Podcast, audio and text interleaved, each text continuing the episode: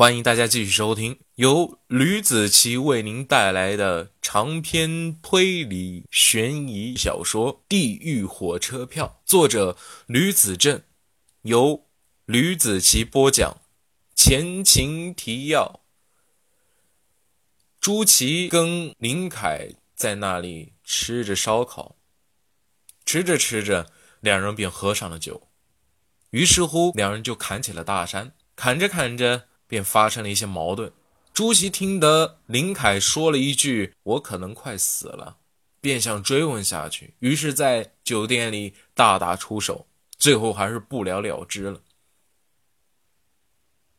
林凯推着烂醉如泥的朱祁回到了他自己家，把他送给父母之后，自己便躲在楼下的墙角处抽起了烟来。他想着。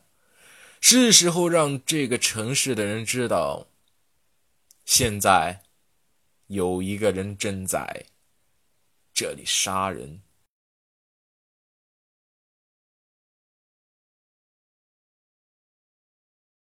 第二十五章。这天早上，万里无云，正是早上晨练的好时候。周老头子脱了睡衣，换上了衬衫。啊，今天天气真好，我走了，老伴。你今天就不能不出去吗？周老头的老伴抓住了他的手。最近我的心一直闷的要死，不知道是不是要发生什么事情。这几天安全第一吧，你还是别出去了，最好好好待在家里呗。老婆子，老婆子，你又不是仙奶奶，能掐会算了。我腰板很硬，不会有事的。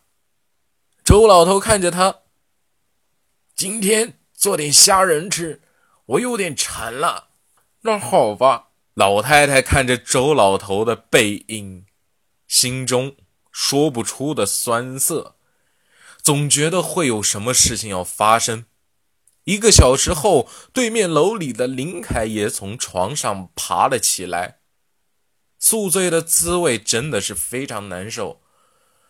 他趴在水池上干呕了十几分钟才缓过劲，肚子里的酸水都被吐出来了。他洗脸刷牙，换了件乞丐服，走到了小区门口，买了份放心早餐，躲在一旁吃了起来。现在快到八点了。林凯吃完了早点，弹出一根烟，点燃，有一口没一口的吸了起来。他现在十分的焦虑，一根一根的把烟给点燃，很快便抽完了半包香烟。已经是九点，还有差不多一个小时的时间，周老头就会出现在指定的区域里。林凯瞅着四下没人，慢慢走到自己昨天丢过。导线的栅栏附近，蹲下来，把那根透明的导线找到。他又从口袋里拿出手套戴了上，取出一个方形的东西，巴掌大小的一个像按钮一样的东西。他把导线头点燃，把塑胶去掉，露出了铜丝，插在了按钮边上的正负极插孔中，坐在那边默默地等待着。他把剩下来的半包香烟，最后也给抽光了。还好，这个地方是个背阴处，路过的人少得可怜。时间一分一秒的过去了，周老太太一个人在家，把化冻结束的对虾放在了盐水中浸泡着，去去水汽，同时拿出一把剪刀，把上面。一波泡好的对虾去掉了脑袋，又去掉了肠子，步骤做得很轻车熟路，看起来虾仁他是经常做的，手熟练程度不比饭店里的厨师差。只不过不知怎么的，突然他眼睛一花，便连忙把手中的剪刀扔了出去，双手撑着身子伏在案板上。他连忙掏出手机给老伴打去了电话。你怎么还不回来呀？老太太没等周老头说话，劈头盖脸的就问。周老头显然不知道怎么办，有些不知所措，在小区门口前的一个路口处停下了步伐。他刚要开口，就出现了汽车相撞的声音。老头子，老太太傻眼了，耳朵里被爆炸声弄得有些疼了。嗯，周老头回头看去，原来是一辆轿车爆胎了，撞在了树上。没事儿，我身后刚才有辆轿车爆胎了，我到小区门口了，马上到家。周老头挂了电话，朝着小区正门跑去。无巧不成书，周老头正好跑到那块儿昨天被林凯放了定位器的地方停了下来，刚要下腰系鞋带儿突然一个手拍在了他的后背。哟，这不是周站长吗？哟，王局长，你也成了呀？周老头抬起腰。等会再把鞋带系上也不迟。哎，这不是大孙子让我陪他锻炼吗？王局长挺着大肚子，一看就知道是个不常锻炼的人，指着旁边的小男孩说：“叫周爷爷好。”周爷爷早上好，你吃了吗？小孩子挺精神的，他抬手，手中有个大包子。爷，我这边有一个包子，吃剩下的，您吃了吗？呃，真乖啊，也不吃。周老头摸了摸男孩的脑袋，王局长，什么时候再来一把呀？哎，成啊，要不然，呃，今天下午来一把吧，正好孙子要被儿子接走，给他带。王局长说道：“到时候千万不要耍诈哦。”周老头说。此时，大街上的人特别多，小区门口还有摊儿贩。等到十点半就要收摊了，林海就像一个假人一样，躲在一个偏僻的角落中。他看着盲道上的情况，心中暗骂：“该死，怎么还不走？我耍你？你在说什么？我耍诈？你还想不想我昏了？”王局长瞪大眼睛看着他。哟，我都下岗了，你还拿什么管我啊？周老头说：“嘿，还治不了你了，你还站着这干什么？”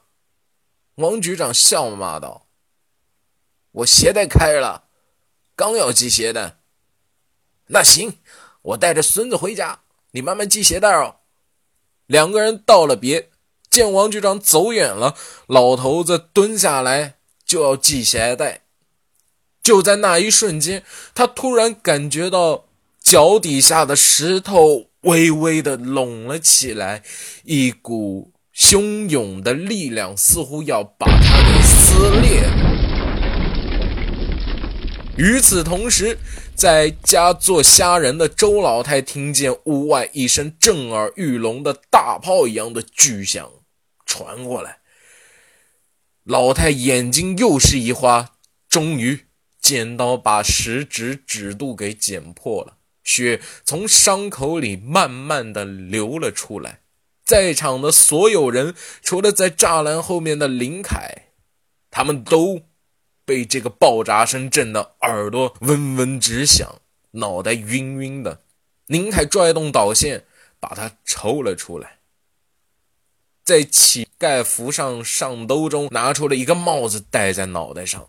然后脱下乞丐服，随手一丢，便走了。人在那里也不会有人觉得突兀，只不过上面沾了一些血迹罢了。林凯走到了一个垃圾桶前，把按钮连同导线都扔了，手套放在口袋里，大摇大摆的走入向自己这个方向跑过来的人群中，随后把耳塞。摘了下来，放在了兜子里。门口早餐摊里，客人从爆炸声中回过神来，刚要把馄饨用汤勺放在嘴里，可是铜板抓住他的手腕，说道：“你别吃啊！为什么呀？”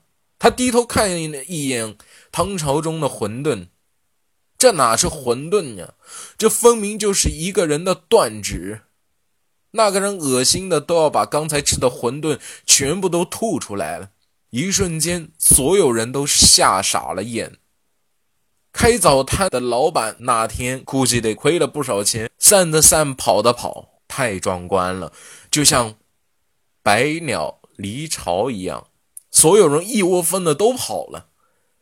站在爆炸位置最近的便是王局长，他坚硬的转过身子，就在刚才那里。站着一个好友，可是就在刚才，那里发生了爆炸，一大滩血呈喷射状的依附在地上。王菊觉得身后黏黏的，他顾不得摸身后，掏出手机，哆哆嗦嗦的给周老头家座机打了个电话。周老太太用创口贴把手上的伤口裹好。见座机响了，便连忙跑到茶几旁接通了电话。谁呀？周周老头他。王局长声音哽咽道：“周老头他出事了。”王局长一席话说出口，周老太太如同晴天霹雳一般，感觉到很不可思议。好好的人怎么？就出事了呢。